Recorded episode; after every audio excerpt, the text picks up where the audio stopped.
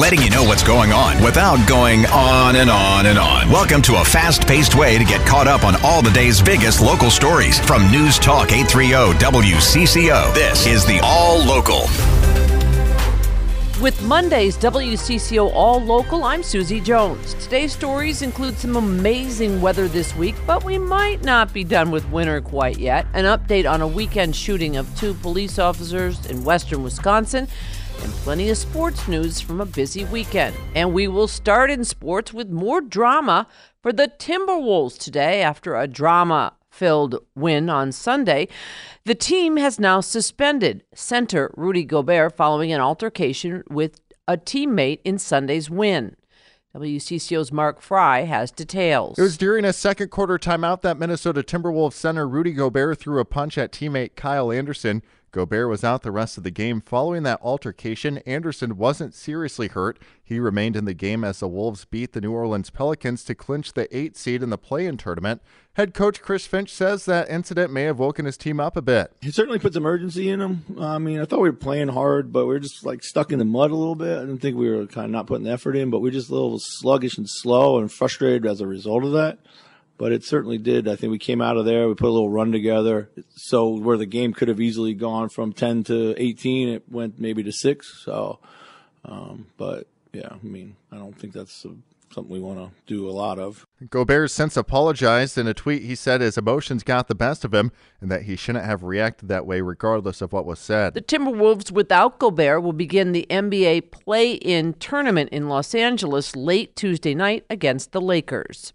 There are still a lot of unanswered questions surrounding the shooting death of two police officers in western Wisconsin over the weekend. Here's WCCO's Al Shock. We're expected to hear more today about the traffic stop where an officer from Chetek and another officer from Cameron were shot to death and the suspect was fatally wounded. Names are not released, but it is known that one of the officers attended Living Water Church in Cameron. I promise you, we will celebrate a risen Savior here in just a moment, but I wanted to say a few words about what's going on here in our community in the last uh, 24 hours. Pastor Ned Lenhart speaking to his congregation yesterday morning. He talked with WCCO Susie Jones after the service ended. We're all part of one big family here, and when somebody hurts, everybody hurts. It's like uh, Scripture says, when one part of the body suffers, uh, the whole body suffers, and and we feel it. The traffic stop happened in Barron County, about two hours east of the Twin Cities. The officers died at the scene while the suspect died at a hospital. Minnesota Attorney General Keith Ellison is speaking out about the reason why his office is taking over the prosecution of the accused in the murder of 23 year old Zaria McKeever.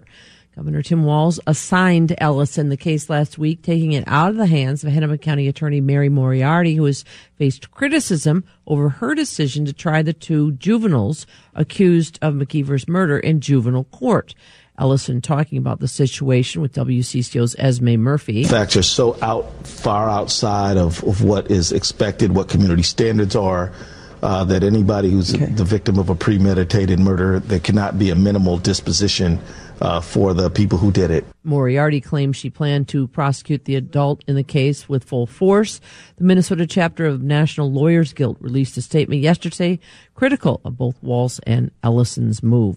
WCCO Radio Chief Meteorologist Paul Douglas says we could top 60 degrees this week, but we're definitely not home free just yet. Douglas talked to WCCO's Vineeta Sawkar about some warm ups this week and some potential snow this weekend and has an update on river flooding. The model's hinting at 70s really from tomorrow through Friday. And in spite of the pet glacier in your yard, Vineeta, it could actually get up to 80 on Wednesday, which you know, 20, 25 degrees warmer than average. And then some thunderstorms coming in maybe late Friday, heralding the arrival of colder air. And yeah, it's too early for specifics. Let me just say that I'm not taking my driveway stakes out just yet. Old man winter is is like a rabid dog, and it looks like uh, winter might come back for one more brief bite this weekend. Wait, those wait. Are, those what's are, that? Those are sound. I'm getting zapped. You're getting zapped. Every time what we talk this? about this forecast for the weekend, Jimmy's zapping you so I can't, I can't say the S word on the air. Apparently not. That's okay. You can uh, talk about flooding. This is very important too, because with this fast melt, how are things going? to How are the rivers going to be here? Well, there are flood warnings in effect right now. Carver County on the South Fork of the Crow River, minor flooding expected there in Carver County. And we also have flood warnings in effect the Cottonwood River, uh, Brown County in southwestern Minnesota for minor flooding, and the Redwood River in Redwood County, also a potential for some minor flooding south and west of Willmar. So we'll keep an eye on that. Of course, more concerned about uh, especially the Mississippi and the St. Croix. And uh, again, if you've had flooding in the past, you need to stay alert and stay tuned.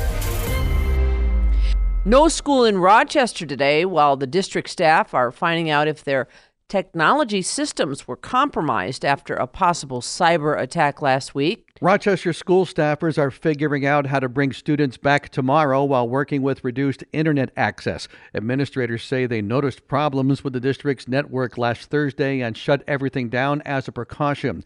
Rochester School Superintendent Kent Pekel. I regret the impact that not having students report on Monday will have on our families I ask for your patience and understanding as we work to resolve this situation as quickly as possible. There are more than 17,000 students in the Rochester District's 42 public school buildings.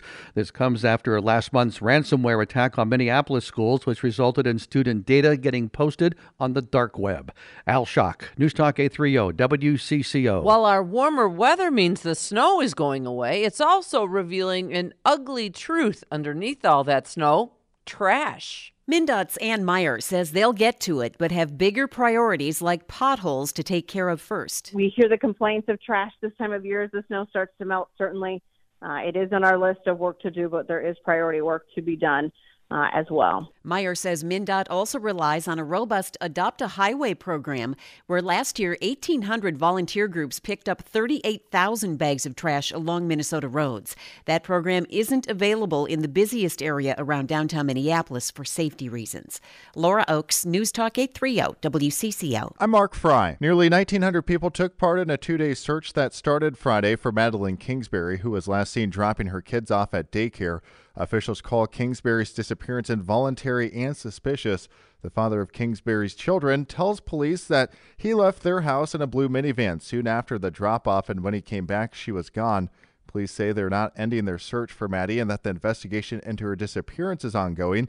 The Minnesota BCA is part of that investigation. Eight local high school baseball teams will be living out their big league dreams by getting the chance to play at Target Field this month. The first one is Wednesday, following that afternoon's Twins game, where Minneapolis Edison will take on Minneapolis Roosevelt.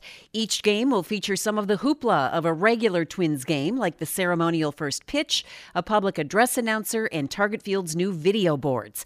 Other matchups later in the month include Alexandria and Willmar, Cretin Derham Hall and Mounds View, and Minnetonka and Wayzata. Fans who want to attend should should contact the individual schools for tickets. Proceeds will go back to the school's baseball programs. Laura Oakes, News Talk 830 WCCO. Finally, today, some advice for all of you suffering from allergies. Sneezing, watery eyes, runny nose, all telltale signs you're dealing with allergies. And experts say it's better to start treating the symptoms sooner than later. And you really want to get ahead instead of chasing the symptoms. So I would definitely start the medication now. Allergy and asthma specialist Dr. Doug McMahon says the reason is one of the uh, main things that happens is in your nose you get a lot of inflammation of these turbinates that are supposed to kind of warm and clean the air. But if they get so swollen, then eventually things can't drain appropriately. And so then you develop more mucus production. And then the sinuses become almost like a little swamp where the things can't clear out. He says there are a lot of good remedies over the counter that in most cases help, but if it becomes unbearable, you should see your doctor. Thanks for listening to WCCO's All Local. You can find it each day on all of our podcasts at WCCORadio.com or by downloading the Odyssey app. I'm Susie Jones, News Talk 830 WCCO.